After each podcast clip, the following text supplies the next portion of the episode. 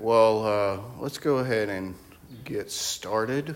Uh, we are on page 35 under lesson 6, the plan of salvation, part 1. We are on the section on unconditional election. Unconditional election. That's where we are, that's where we'll start.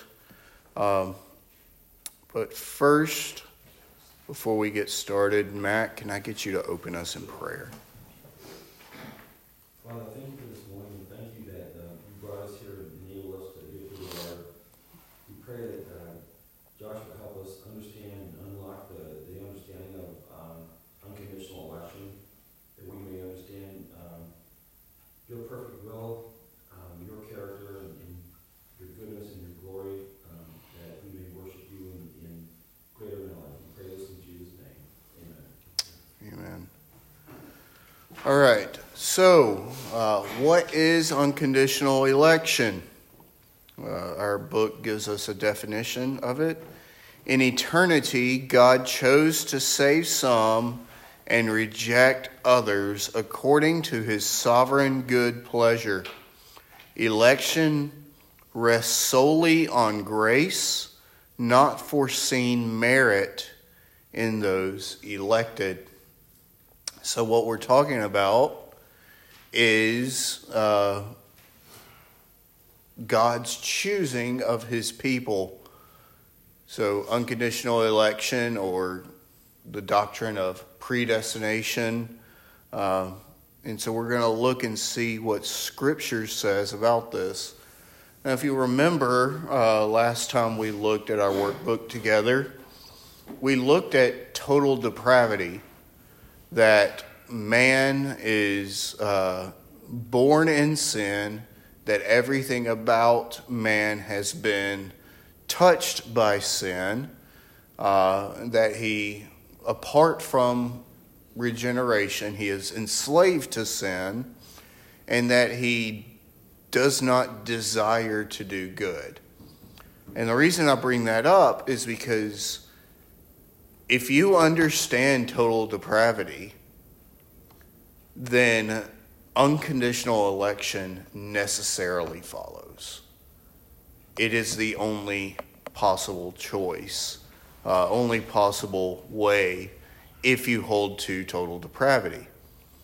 Um, it's interesting that some in the evangelical church will say that they hold to a form of total depravity, that they believe man is sinful, that we're born in sin, all of these things. And then they'll turn around and reject God's free election of men. Um, and I don't see how that can logically cons- be consistent with, with each other. Um, because if you are dead in sin, and if sin has corrupted every part of you, and there is no one who does righteous, there's no one who seeks after God, if those things are true, then how can someone choose God in themselves? Um, and so that's where the question lies. You know, can a dead man choose to be alive again? Um, and obviously the answer is no. Uh, and we, we see from Scripture that it is not man who chooses, uh, but it is God who chooses. So let's first look at uh, God selecting some and rejecting others. Uh, can I get someone to read Romans 8 28? And then someone else go ahead and be ready with Colossians 3 12.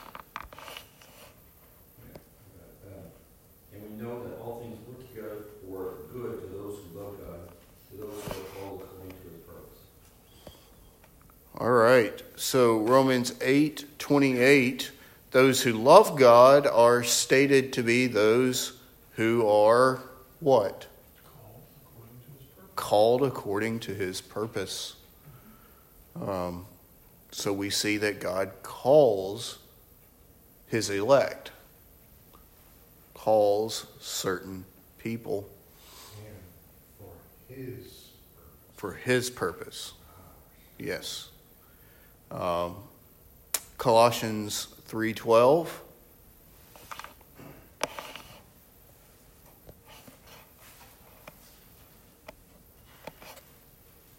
Therefore, as the elect of God, holy beloved, put on tender mercies, kindness, humility, meekness, long suffering. So what are what are the Christians referred to as here? Chosen ones, the elect of God. Uh, I mean, you you really can't get away from a doctrine of election. Um, now you can explain it away. You can give a different understanding, interpretation of election than the Reformed perspective. But everyone believes in the doctrine of election. You have to because Scripture is so explicit about it. Um, Matthew, go ahead. Well, I guess, I, I just want to touch upon that comment that even ancient people, Mhm. God shows them. Yeah. Israel did not, not knock on God's door and say, hey, can you choose us? Mm-hmm. He's, he's from the beginning, he formed them, and he chose them for a purpose, so, Let's start with Abraham. Abraham. He chose him. right. And what did God do to deserve to be chosen by God? By, what did Abraham do to be chosen? The answer, of course, is absolutely Mm-hmm. nothing. So he had, you know, so God chose Abram for a special purpose, to create the nation of Israel. And you look back and you go, you know, this was a heathen, worshiping heathen gods in a heathen land. And God called him Mm-hmm. and gave him enough instruction to understand circumcision and to understand the, wh- whether he fully understood what it was about, but, you know, the setting apart of a race, of a people. Um, just, uh, it, it's fascinating to look at that flow of, uh, and have a history back then, and watch God at work. And I guess I'm a little jealous of Abram, a little jealous of Moses, because they got direct communication from God. And I sit back and go, well, I get direct communication in the Bible, but I sit back and go, how cool would that have been? Yes, Lord, you know, um, but he didn't do that to everybody, he just did it to a few, so I'm sure he wouldn't have been me anyway, even though I was back there. But uh, it's fascinating to see how that all- all unfolds. And, you know, Cain and Abel understood the, the purpose of sacrifice, even at the beginning, and what it was to symbolize and so forth. Because Adam and Eve were given clear instruction about what to do and what not to do by God. Mm-hmm. And, uh, you know, we wonder how, well, how did Abel know? Well, they knew, because their parents taught them. Or they had communion with God directly themselves. We don't, we don't see that, but I, you know, therefore I doubt it. But There's, it, uh, you know, God revealed himself as he, as he chose. Mm-hmm. It's, it's, it's, um, the flow of history is just amazing to watch. But God chose these people for absolutely no reason whatsoever. Yeah. Chosen because he chose them. Yeah.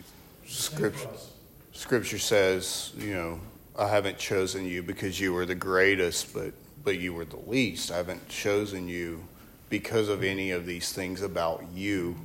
Uh, I chose you because I loved you, um, and I think that's that's important to remember. What, what's the verse, uh, I've chosen you, you haven't chosen me? Uh, that's John 15. All right, and uh, you know, like I said, you, you you really can't get away from this divine election, this divine choosing.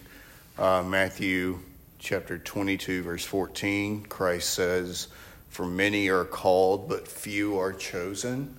Um, and don't don't confuse that statement of many are called as speaking of effectual calling. Uh, that's not what it's talking about. uh, it's talking about the outward call of the gospel. Many are called by the gospel, but few are chosen to come unto it. Um, and so uh, it's interesting. This is we've we've made mention of hyper Calvinists before who believe that you know if God has chosen people unto salvation, why even go out and do evangelism? Well, this verse right here: many are called, few are chosen. This this is Christ Himself saying the gospel goes forth and the call goes out to even those who are not chosen. Uh, so another example of the free offer of the gospel right there. Yes, sir. Also, uh, as we were talking about, uh, ancient Israel was uh, chosen, but not all were uh, believers, not saved. Mm. As we saw through, uh, worshipped Baal and all the other ones, so they were part of ancient, uh, Egypt, or Israel, but, uh, they, they weren't just, they weren't the ones that he chose. So, even in churches today, there, you could be a member of a church, that doesn't mean you're saved. hmm So you might be called, you might be calling yourself Christian, you might be a membership or that, that may, and, you know, membership doesn't guarantee you that, uh, you're a Christian or any other work. Yeah, and I'm sure somewhere along the line in this workbook we'll get to it when we start talking about the doctrine of the church. Uh, but that what, what you're highlighting is the distinction between the invisible church and the visible church. That in the invisible church, everyone is uh, everyone who's a member of the invisible church has been regenerated, has been bought, brought into the family of God. But those who are, are members of the visible church, Scripture teaches us, is the visible church is a mix between the wheat and the tares, um, and that we have to suffer that the tares would remain with us, lest we accidentally uproot the wheat as well. Um, and so we know that until the end of this age, that uh, the visible church will always be a mixed multitude. Um, and so, yeah, like you were saying, just because just because you're in the church, just because you even even made a profession of faith, just because of that doesn't mean that you're you know truly of Israel. Not all who are Israel are, are of Israel. Um, and so we'll probably get to that later on, but that does that does tie in with with our teaching here as well. And that, and that just sums up the, uh, that chapter. But, no, so, so if, The parable, the parable I just read there, just read that, that sums it up, it tells you. hmm Not all servants were real servants. Yeah.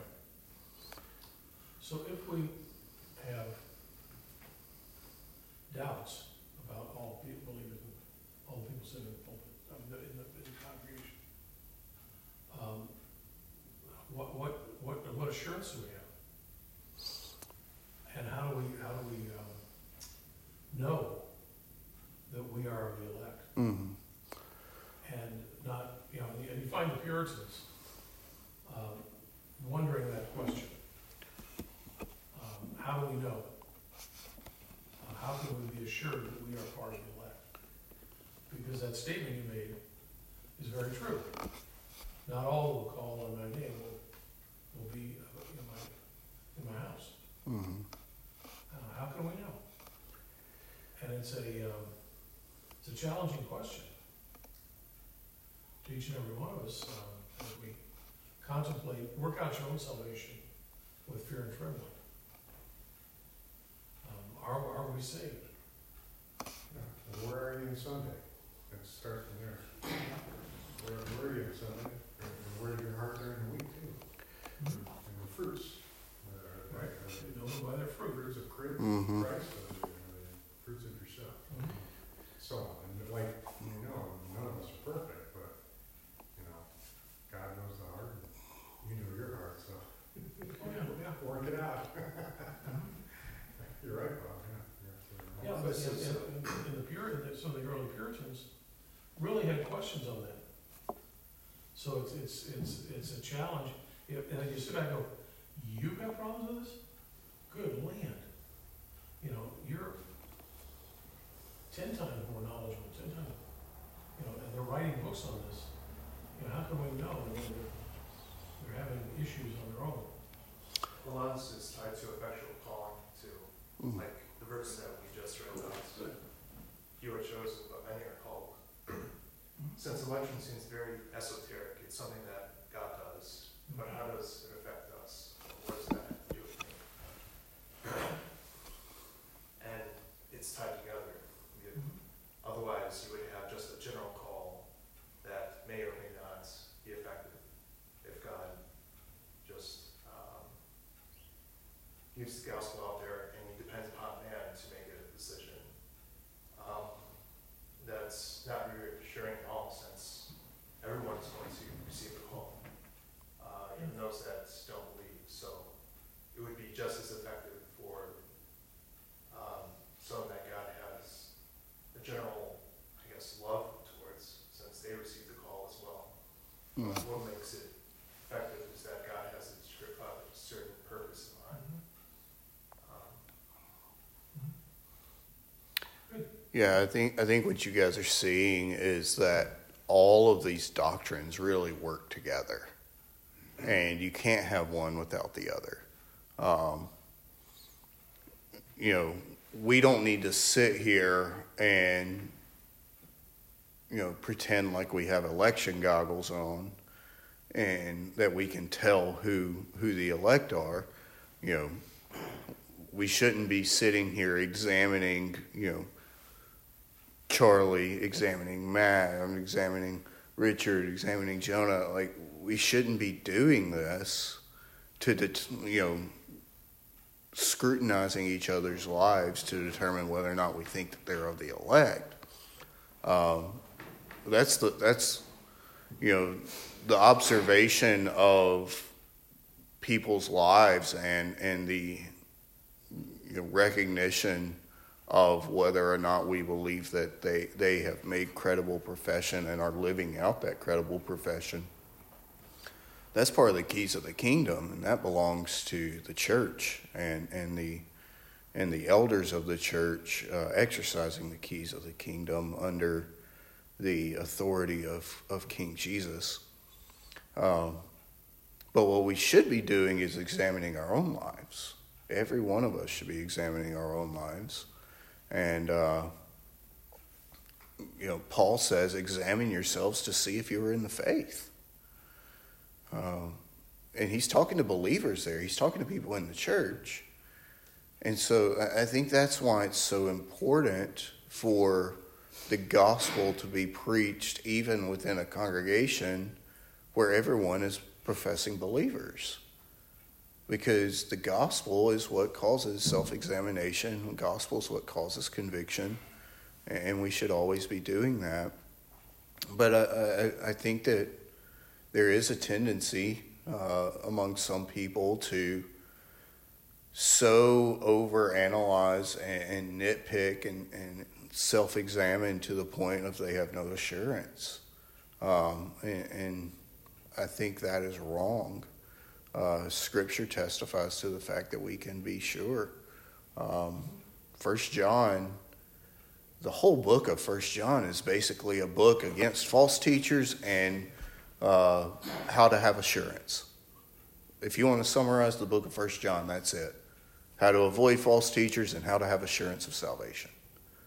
Um, and I like I like what the Westminster Confession says on on assurance of salvation, and. Uh, chapter 18, paragraph 1. Although hypocrites and other unregenerate men may vainly deceive themselves with false hopes and carnal presumptions of being in the favor of God and the estate of salvation, which hope of theirs shall perish, yet such as truly believe in the Lord Jesus and love him in sincerity, endeavoring to walk in all good conscience before him, may in this life be certainly assured that they are in a state of grace and may rejoice in the hope of the glory of God, which hope shall ne- never make them ashamed. if you truly believe in Jesus, and if you love him in sincerity, and you are walking in all good conscience before him, then you ought to have assurance of your salvation. Um, and that assurance can, can wane over time. There could be ups and downs. But um, there, sh- there should never come a point where you completely lose any assurance. Because if all else fails, there's the testimony and the promise of the word that Christ Jesus will never leave you or forsake you. And that Satan cannot pluck out any who are in his hand. And so that should give you comfort and assurance, even when you personally don't feel it yourself. Um, so, yeah, this, this ventures into a bunch of different uh, doctrines, but I do think it is all related. Um, I, I think I think the lesson to be had there is uh, don't don't attempt to be you know election inspectors you know and also don't become so introspective you know trying to 100% find out with, without any shadow of a doubt you are the, the elect. You know, the 100% fail safe proof that you are of the elect is that you love Jesus and you are seeking to obey his commandments. Um, and so I think I think I think we've said enough there in regards to assurance, but that, that's good to remind ourselves um, so that we don't walk down that path of, you know, essentially theologically beating ourselves up. All right, so now we're going to look at God's electing act uh, took place in eternity.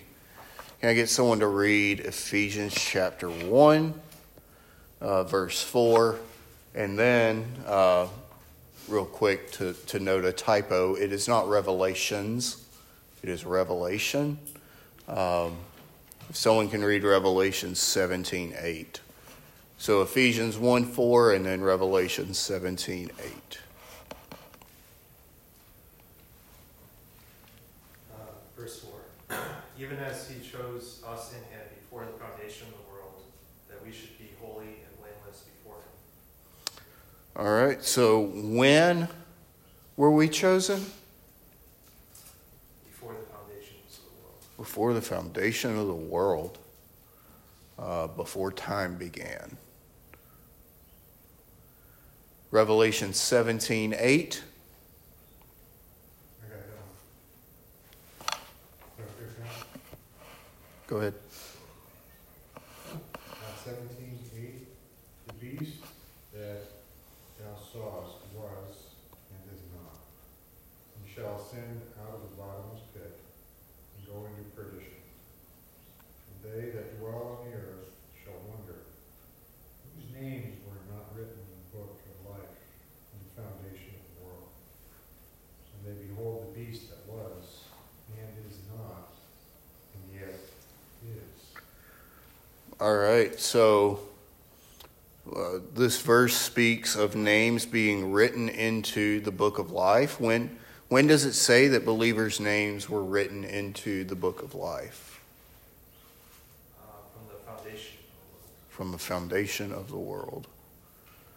All right, so there we have two verses that very clearly puts this uh, choice of God, this election, uh, before uh, time began, before the foundations of the world, uh, in eternity past. And now uh, God's choice of his people, uh, it, it doesn't rest upon foreseen merit of those whom he elects. And this is what makes this election that we believe Scripture teaches unconditional election, that it's not conditioned upon anything. Uh, I'll read Romans 9. Uh, I'll read Romans 9 11 through 13 if someone else can read Romans 9 16. All right. I say then, have they stumbled that they should fall? God forbid. Uh, I'm in the wrong chapter. I'm in Romans 11. Talking about the Jews there. Romans 9, talking about Jacob and Esau. For the children, being not yet born, neither having done any good or evil, that the purpose of God according to election might stand, not of works, but of him that calleth, it was said unto her, The elder shall serve the younger, as it is written, Jacob have I loved, but Esau have I hated. So, when, in, in, according to this passage, when did God choose Jacob over Esau? Before they were born. Before they were born. Before they were born.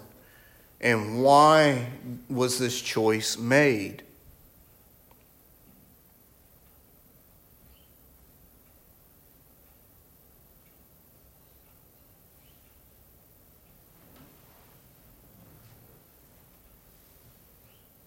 For the children not yet being being not yet born, neither having done any good or evil, and then here's the reason of why this choice is made that the purpose of God according to election might stand.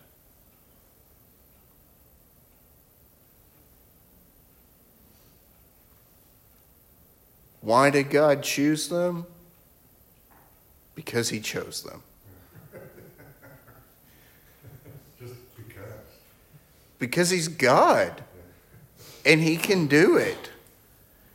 And it says very clearly that it's before they had done any good or evil. So it can't be based on anything foreseen in them or anything that they did or anything like that. Why did he choose them? Because he chose them. That's it. Someone have Romans 9:16. So then it is not of him who wills, nor of him who runs, but of God who shows mercy. All right, so what is, what are the two actions that are spoken of there that don't bring about salvation? Our own will our own works. Yeah. Willing and running, our own will and our own works. We can't will ourselves to heaven, and we can't work ourselves to heaven. So, what is the basis of the salvation? The mercy of God. The mercy of God. God who showeth mercy. I still think it's part of the best definitions of unconditional love too. Mhm. When you ask, like, or I ask myself, like, why would you choose me? And, uh, I mean, that, wow, Mm-hmm. that, that really humbles you, yeah. So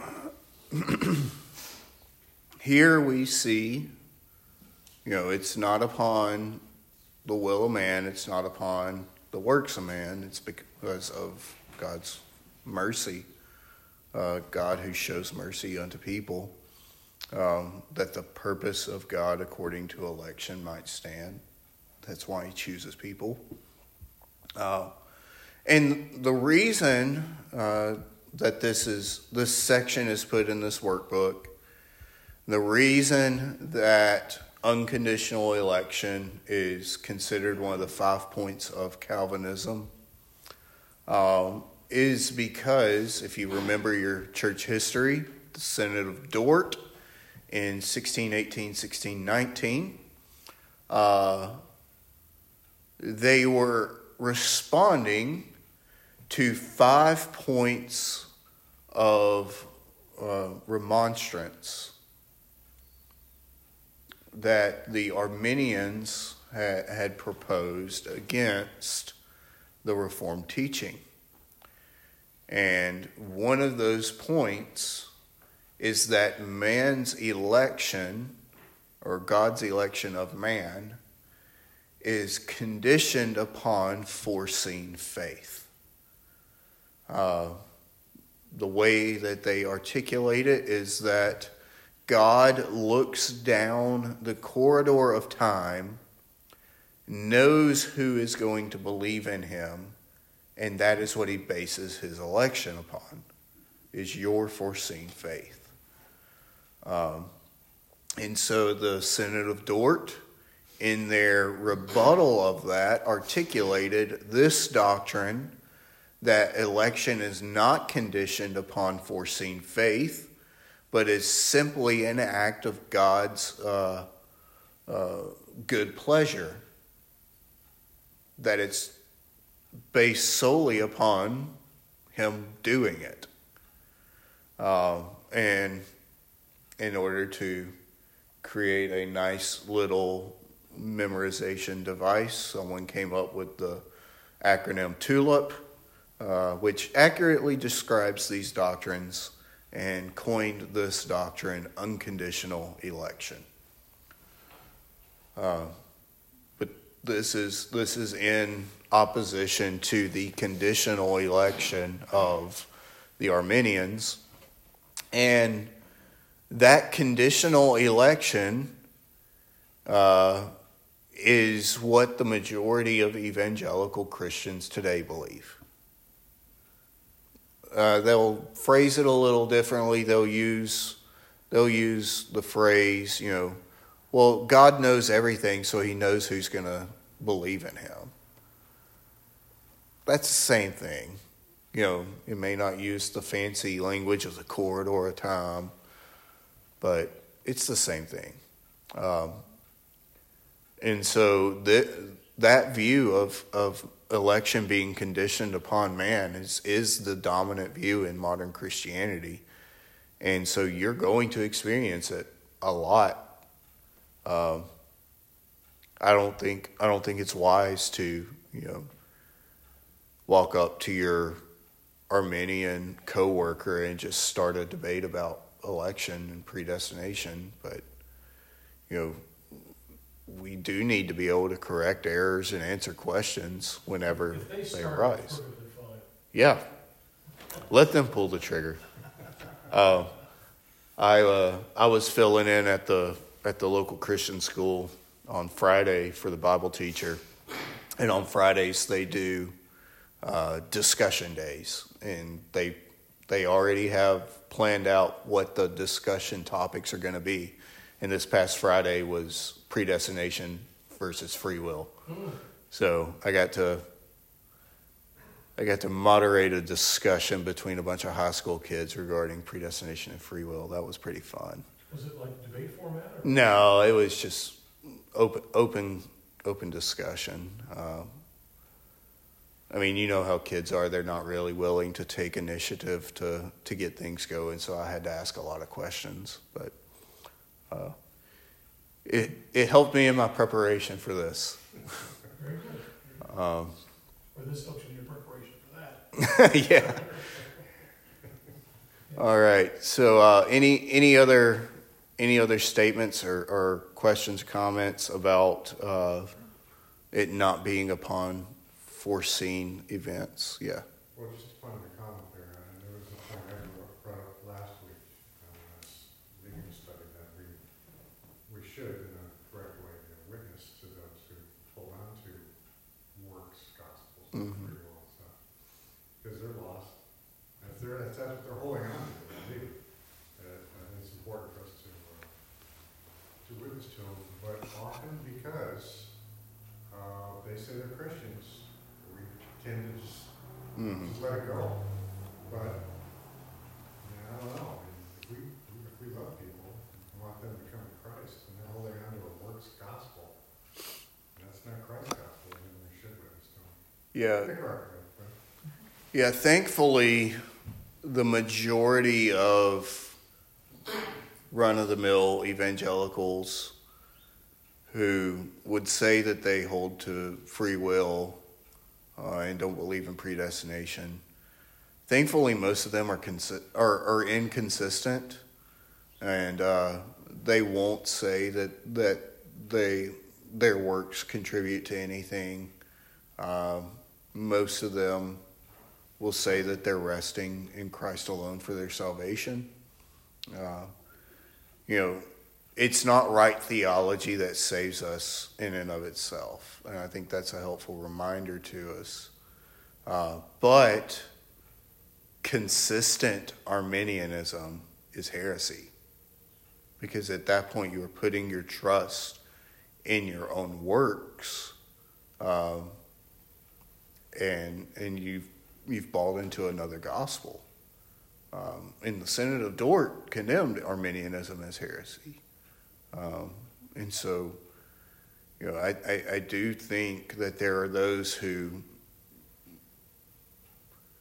out of ignorance, would, would say that they're, they hold to Arminian doctrine or, or to free will, but they are inconsistent in their understanding of it.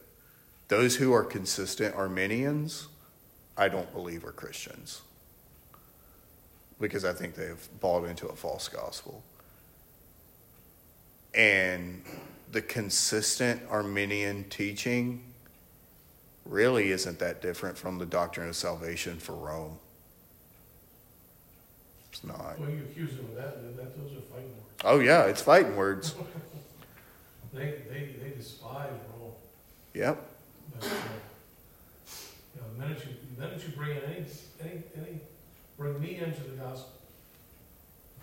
Uh, you're, you're, that's what Rome does. Mm-hmm. Yeah. That's, yeah, Those are fighting words. that's what God's gospel is, is a double-edged sharp sword. It cuts asunder right in there. And that's where the world hates it. And Free will doesn't work. It's a work of your own. And the world will argue against that. There's also the uh, concept of foreknowledge. I'm not sure if this um, uh, workbook gets into that, but that is another angle that Arminians like to emphasize, that God has foreknowledge. He foreknow knew uh, whom he would save. Um, and so they understand it as uh, foreseeing faith. That's what they read into. Mhm. Um,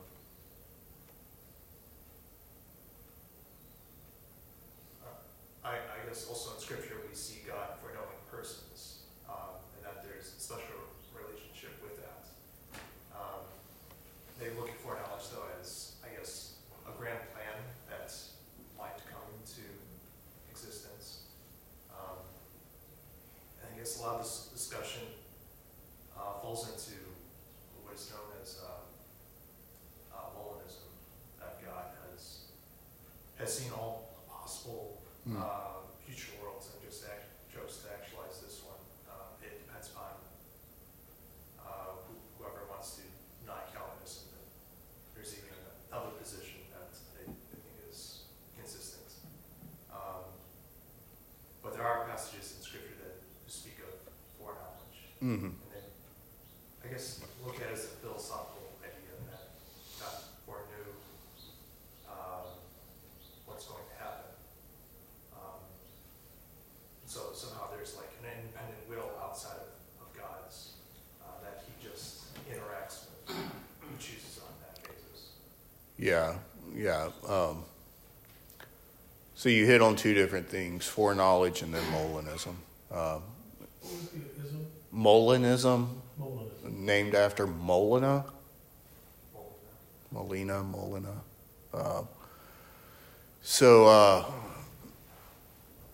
foreknowledge, the issue, the issue with the Arminian view of foreknowledge is that it it takes it to mean foreseeing. When the actual word that we translate into foreknowledge carries with it a, a notion of intimate relationship. Uh, the same the same word re- relating to foreknowledge, that, that, that word knowledge and foreknowledge, the Greek term there, is the same word the Septuagint uses regarding Adam knowing Eve. And that's like, no one is going to sit here and say Adam knowing Eve was just he looked upon her, saw her. There was an intimacy there with that knowing. Uh, it, involves intimacy in relationship, uh, love, caring. And that's why we say that uh, election is based solely upon God's good pleasure and his love for his people. That foreknowledge is that love. And so, you know, it's not it's not see foreseeing, it's not looking ahead and foreknowing what would take place. Foreknowledge has to do with the intimate relationship that God had with his people beforehand. Um, and then Molinism is absolutely insane. Um, I'm just going to go ahead and say it. it, it is flat out heresy. It, it's crazy. Um, people say that it's consistent. I don't see how the argument that it's consistent can be maintained. Um, what Molinism teaches, and I think Richard did a good job explaining this, uh, that God basically looked at all possible contingencies and foreordained the reality that we're in instead of all the other possibilities of what could take place. Um, and it really does place something outside of God, something to which God is subservient and has to respond to. Uh, and that is the possibilities. Um, and at that point, if there is something outside of God, something that God is subservient to and has to respond to, then is God God or is that other thing God? So that, that's where I say Molinism breaks down. First of all, because it's absolutely insane. Second of all, because it, it denies that God is God. You have to. Uh, you have to say that God is weak if you're going to take a Molinist position because there is something that is greater than God that he has to respond to. And that's blasphemous. That's heresy. Um, you don't see a lot of Molinists anymore. Uh, most of it has been subsumed under uh, open theism, which is very similar. Um, but even then, like, that whole notion, it gained some ground in different stages, different periods of time. I think the last time it made any headway within the church was like in the 90s. Um, I don't know of anyone who's a theologian today who would be a Molinist per se. William Lane so William, that that's I was going to bring him up and just as soon as I finished. William Lane Craig, people have accused of being a Molinist. I think his understanding is a little bit different from Molina. Um, obviously, you know, I'm not going to sit here and, and defend William Lane Craig. I think he's closer to an open theist than he is to a classical Molinist. Um, either way, it's heresy. But that, I mean, that's probably the only theologian that you may encounter who would hold to something similar to that position. Um, I don't know of anyone else. Maybe you guys are more familiar with Molinism than I am. But from my understanding, it's kind of it's kind of fell to the wayside. People see the absurdity of it. Any other questions, comments?